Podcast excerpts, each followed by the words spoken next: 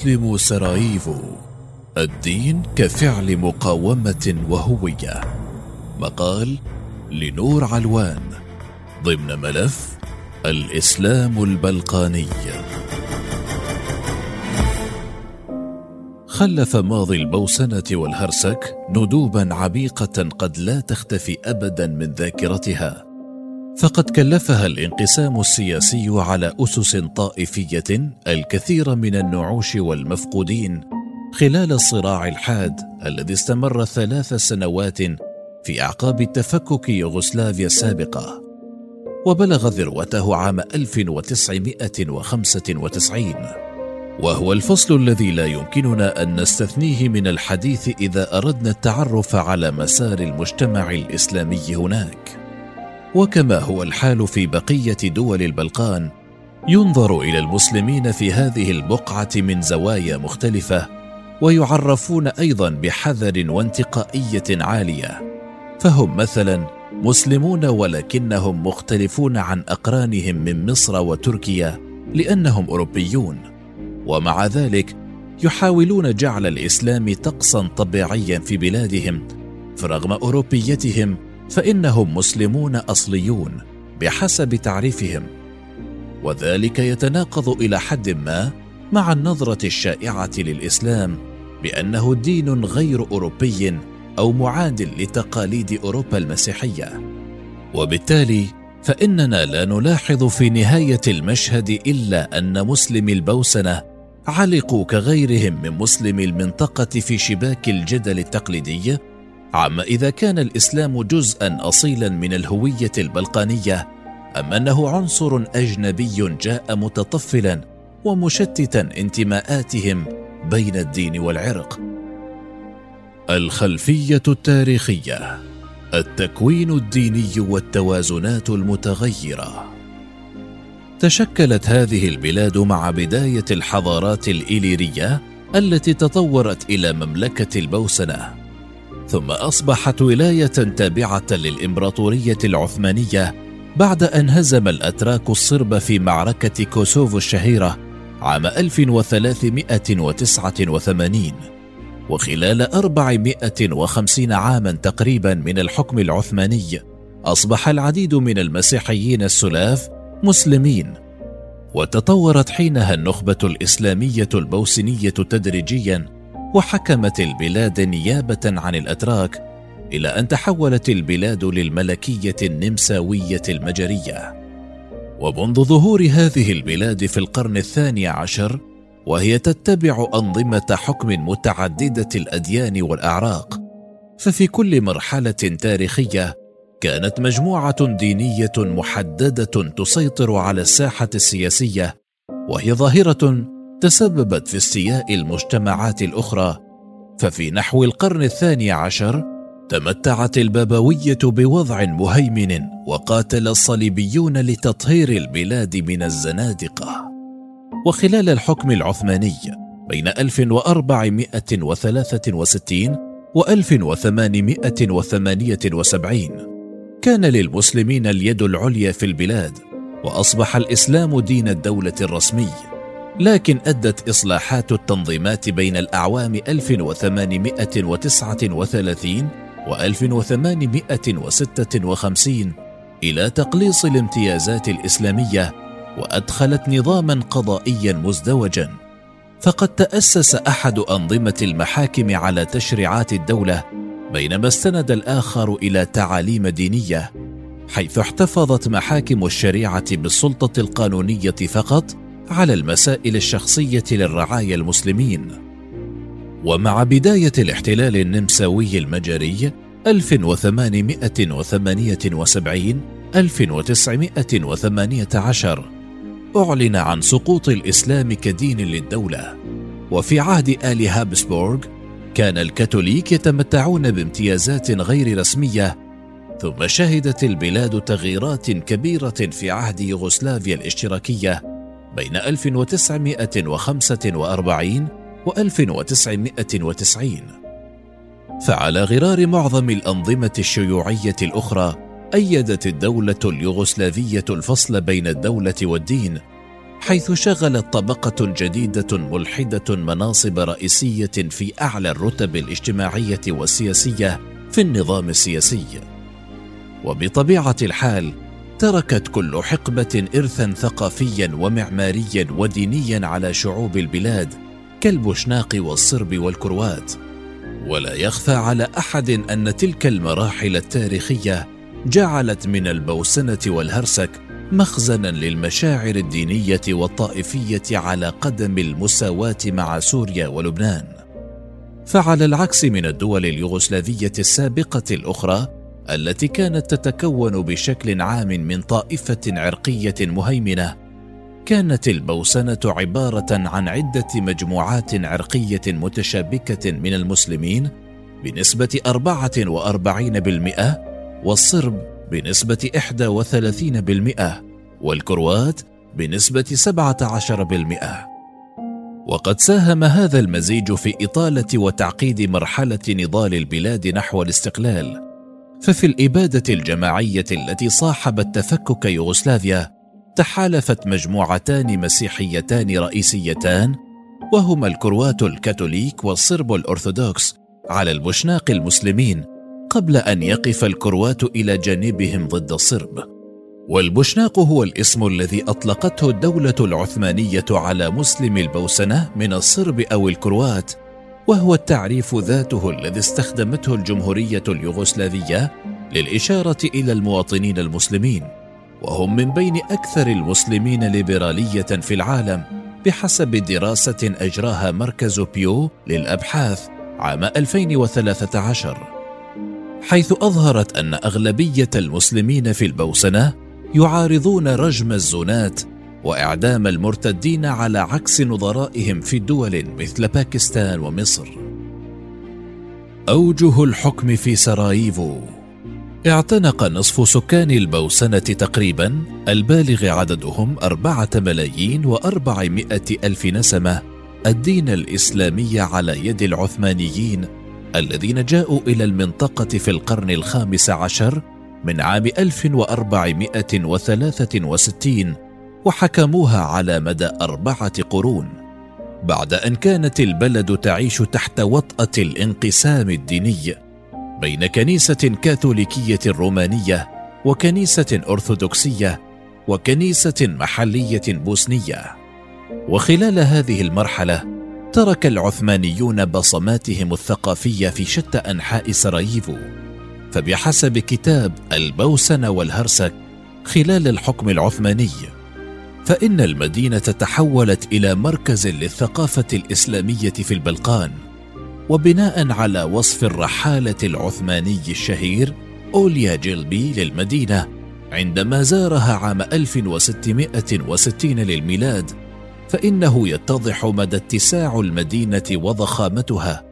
فقد ذكر بأنها تحوي على ستمائة حي سكني وسبعة عشر ألف منزل.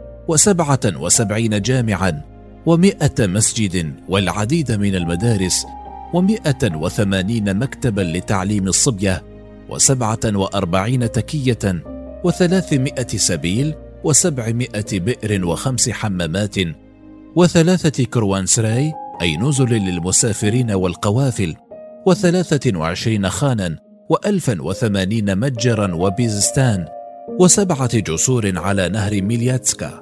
وكنيسة كاثوليكية وكنيسة أرثوذكسية. استمرت تبعية البلاد للسلطنة حتى عام 1878 عندما خسر العثمانيون البوسنة لمنافس قديم الإمبراطورية النمساوية المجرية. وفي تلك المرحلة شعر العديد من البوسنيين بعدم الارتياح في ظل حكامهم الجدد. لأسباب دينية كانت تحظر العيش في الأراضي التي يحكمها غير المسلمين. ونتيجة لذلك هاجر ما يقدر بنحو 150 ألفا إلى تركيا من عام 1878 إلى عام 1918 لكن مفكرين مسلمين بارزين أعربوا عن حججهم التي ساعدت على وقف موجة هجرة البشناق وكان من بينهم المفتي الأكبر ميمتا أزابجيج الذي جادل في ثمانينيات القرن التاسع عشر أن المسلم يمكنه في الواقع أن يعيش في ظل دولة غير إسلامية متسامحة حيث لا يتعرض للإيذاء أو الإهانة بسبب أفعاله الولائية. وردا على ذلك وافق البوسنيون على الحكم النمساوي المجري وبدأوا في تنظيم أنفسهم في ظل الدولة العلمانية. وفي الأثناء ظهرت أيضا قضية أخرى ملحة وهي تجنيد الشباب البوسنيين في جيش غير مسلم. وكان السؤال الأكثر ترددا آنذاك هل يمكن أن يخدموا المسلمين في جيش بقيادة المسيحيين؟ ولقطع حبال الحيرة والشك أصدر مصطفى حلمي هاتزوميروفيتش مفتي سراييفو آنذاك. فتوى في عام 1881 تدعو البوشناق إلى الانصياع للتجنيد. ثم أصدر فتوى أخرى تعلن أن تعيين القضاة من حاكم غير مسلم أمر مقبول ما دفع القيادة الدينية البوسنية إلى قبول تحديث المحاكم الشرعية ودمجها التدريجي في الولاية القضائية لولاية هابسبورغ. كان هذا قائما على التنازل المتبادل حيث كانت الملكيه مرنة بما يكفي للسماح للشريعة بالعمل في مجال القانون المدني تحت حكمهم وهي المحاكم التي ألغيت عام 1946 مع ظهور يوغوسلافيا الاشتراكية. في نفس المرحلة وتحديدا عام 1882 تأسست الجالية الإسلامية في البوسنة والهرسك وكانت الهيكل التنظيمي للشؤون الإسلامية حيث كان لها زعيم منتخب وهيئتها الدينية والتشريعية الخاصة. كما كانت ممولة ذاتيا ومعظم دخلها يأتي من رسوم العضوية والتبرعات الخيرية. وإضافة إلى كل ما سبق كانت مسؤولة أيضا عن صيانة المساجد وتعيين الأئمة وتدريبهم وكتابة الفتاوى وتوجيه الدراسات الدينية في مختلف المدارس وبالعودة إلى القضايا التي كانت تشغل فكر المجتمع البوسني المسلم آنذاك حجاب المرأة حيث قال محمد ديمالدين شوشيفيتش المفتي الأكبر للمجتمع البوسني والمصلح الديني المهم إن حجاب الوجه تقليد تاريخي وليس دينيا. وبعد الحرب العالمية الثانية خلال الحكم الشيوعي في يوغوسلافيا بات ينظر إلى حجاب الوجه على أنه مظهر رجعي باعتباره عقبة أمام مشاركة المرأة التي تشتد الحاجة إليها في إعادة البناء الاشتراكي للدولة المشكلة حديثا. وإثر ذلك نظمت الجبهة النسائية المناهضة للفاشية وهي منظمة ترعاها الدولة حملات خلع أغطية الوجه عن النساء المسلمات في يوغوسلافيا من عام 1947 إلى عام 1950 وفي أحد الاحتفالات صعدت النساء على خشبة المسرح وأزلن الزار وهو ثوب أسود يشبه البرقع اليوم بشكل جماعي. استمرت هذه النظرة الاجتماعية بالتسلل إلى المجتمع البوسني إلى أن انتهت العملية بحظر قانوني على النقاب عام 1950 وتبعتها قرارات أخرى تناقض بنود الدستور التي تنص على الحرية الدينية لجميع المواطنين في يوغوسلافيا مثل إلغاء المحاكم الشرعية وإغلاق كتاتيب تعليم القرآن للأطفال وتكايا الدراويش والمطبعة الإسلامية. بالإضافة إلى حل الجمعيات والمدارس الإسلامية وتولي الدولة إدارة الهيئة المسؤولة على الأوقاف. والأسوأ من ذلك كله أن الدستور صنف مسلمي هذه المنطقة كجماعة دينية وليس قومية عرقية. الأمر الذي أقصاهم من التمثيل السياسي والاجتماعي في حكومات ومؤسسات الاتحاد اليوغوسلافي.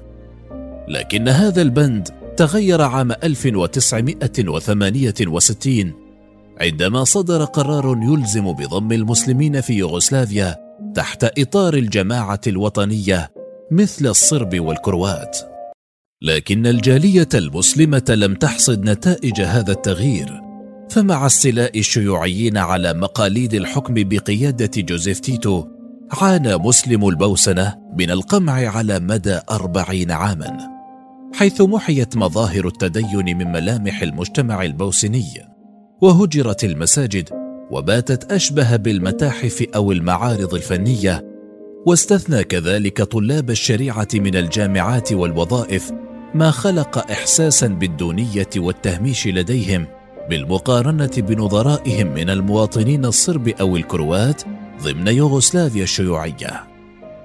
بعد الحرب بعد زوال الشيوعية في أواخر الثمانينيات ضعفت يوغوسلافيا واستقلت سلوفينيا عنها وتبعتها كرواتيا إلا أن البوسنة عندما أعلن علي عزت بيغوفيتش استقلالها وقفت قوات الصرب العسكرية في طريقه وشنوا واحدة من أبشع الحروب على الإطلاق بهدف التطهير العرقي ضد الشعبين البوشناقي المسلم والكرواتي.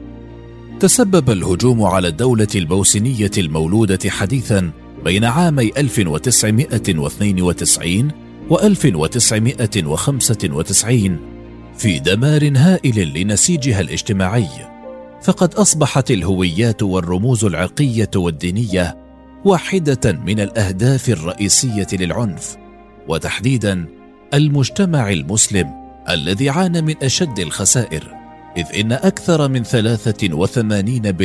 من الضحايا المدنيين كانوا من المسلمين وفي المجموع دمر 832 مسجدا و125 كنيسة أرثوذكسية و65 كنيسة كاثوليكية. بدأت عملية إعادة الإعمار بشكل جدي فور توقيع اتفاقية دايتون للسلام في ديسمبر كانون الأول 1995 وهي أهم وثيقة رسمية في تاريخ البلاد لإنهاء الصراع الدائر الذي قسم البوسنة إلى دولتين هما فيدرالية البوسنة والهرسك وتضم المسلمين وكروات البوسنة وجمهورية صرب البوسنة. خلال هذه الفترة أعيد ترتيب العلاقات بين الدولة والطوائف الدينية وفقا للمعايير الدولية في هذا المجال، حيث اعتمد البرلمان البوسني القانون الجديد بشأن حرية الدين والوضع القانوني للكنائس والطوائف الدينية متحولا من النموذج الاشتراكي السابق المنصوص عليه في قانون 1976 الذي أعلن فيه الدين على أنه مسألة خاصة مع حق محدود للغاية في الممارسة. مرارة الماضي غيرت هذه المأساة مسلم البوسنة والهرسك كثيرا، فقد وصفت العقود القليلة الماضية من الحياة الإسلامية في البوسنة والهرسك بأنها نهضة حيث أصبح الإسلام أكثر وضوحا ونشاطا وسهولة في الوصول إليه ويرجع ذلك في جزء كبير منه إلى التهديدات التي واجهوها خلال حرب التسعينات التي جلبت حافزا متزايدا لتحصين عقيدتهم الإسلامية كنوع من المقاومة رغم أن طريقة التزامهم ما زالت تختلف عن المسلمين في الدول العربية. فعلى سبيل المثال فعلى سبيل المثال تخلو المساجد من الفواصل الواضحة بين النساء والرجال ولا تلتزم جميع المسلمات هناك بالحجاب. يضاف إلى ذلك أن هذه المذبحة التي تعد أسوأ الفظائع التي وقعت في أوروبا منذ الحرب العالمية الثانية ما زالت تثير الانقسامات المجتمعية. لا سيما أن المحاكمات بشأن هذه الإبادة الجماعية مستمرة إلى الآن إذ يعتبر عدد قليل نسبيا من المسلمين البوسنيين غير المسلمين من بين أصدقائهم المقربين ما يقرب من تسعة من كل عشرة مسلمين بوسنيين ثلاثة وتسعين بالمئة. يقولون إن معظم أصدقائهم المقربين إن لم يكن جميعهم يشاركونهم عقيدتهم. وبالمثل فإن قلة من المسلمين في البوسنة والهرسك مرتاحون لفكرة زواج ابنهم أو ابنتهم من خارج الدين. وأقل من واحد من كل خمسة مسلمين بوسنيين يقولون إنهم سيكونون مرتاحين إما لتزوج ابن بنسبة 16% أو ابنة بنسبة 14% من مسيحي. وفي المقابل يكون الانفتاح الديني على الزواج من خارج العقيدة أعلى في مناطق أخرى. على سبيل المثال يقول نصف المسلمين على الأقل في روسيا بنسبة 52% وألبانيا بنسبة 77% إنهم سيكونون مرتاحين لزواج ابنهم من مسيحية. وإلى جانب التوجهات الاجتماعية شهدت البوسنة والهرسك مستوى عال من العداوات الاجتماعية المتعلقة بالدين فوفقا لسلسلة مستمرة من التقارير الصادرة عن مركز بيو للأبحاث لعام 2013 ورد أن ثلاثة صرب هاجموا أربعة مسلمين كانوا في طريقهم إلى مسجد بمدينة زوفرنيك في عطلة عيد الفطر. من جانب آخر يرى عالم الأنثروبولوجيا والمحامي داري لي في كتابه العدو العالمي الجهاد والإمبراطورية وتحدي التضامن أن توجه آلاف من المتطوعين المسلمين إلى سوريا والعراق للقتال بجانب تنظيم داعش الإرهابي يعد ردا على الفظائع الجماعية ضد المسلمين في خضم حرب البوسنة ما يعني أن ذكريات الماضي المريرة لم تلتئم بعد على ما يبدو. تشير الخلفية التاريخية للبوسنة والهرسك أن البلاد منذ قرون ظلت غير متجانسة عرقيا أو دينيا فهي بالأساس ليست كاثوليكية ولا أرثوذكسية ولا مسلمة وإنما كاثوليكية ومسلمة وأرثوذكسية في الآن ذاته. وأي محاولة تسعى لتغيير هذا الواقع سينتهي بتكرار حرب البوسنة وهي الحادثة التي تركت ارثا فكريا ونفسيا ثقيلا بين شعوب البلاد لا سيما بين من يظنون أنفسهم أكبر ضحايا الماضي ومن ينكرون معاناة الآخرين. يوضح يوسف زيغا أستاذ العلوم السياسية في جامعة سراييفو هذه السمة الاجتماعية بقوله ما لا يقل عن أربع ديانات مختلفة مورست في البوسنة منذ قرون فقد تغيرت الجيوش والأنظمة لكن هذا أمر ثابت. فلم يهيمن الإسلام مطلقا على الحياة الدينية في البوسنة حيث كانت البلاد مشتركة مع المسيحيين الأرثوذكس والكاثوليك ومجتمع يهودي صغير. وحتى تحت حكم العثمانيين مارس المجتمع الإسلامي تقليديا شكلا متسامحا ولطيفا من الإسلام يتكيف مع ثقافتهم الأوروبية ومع العادات المحلية.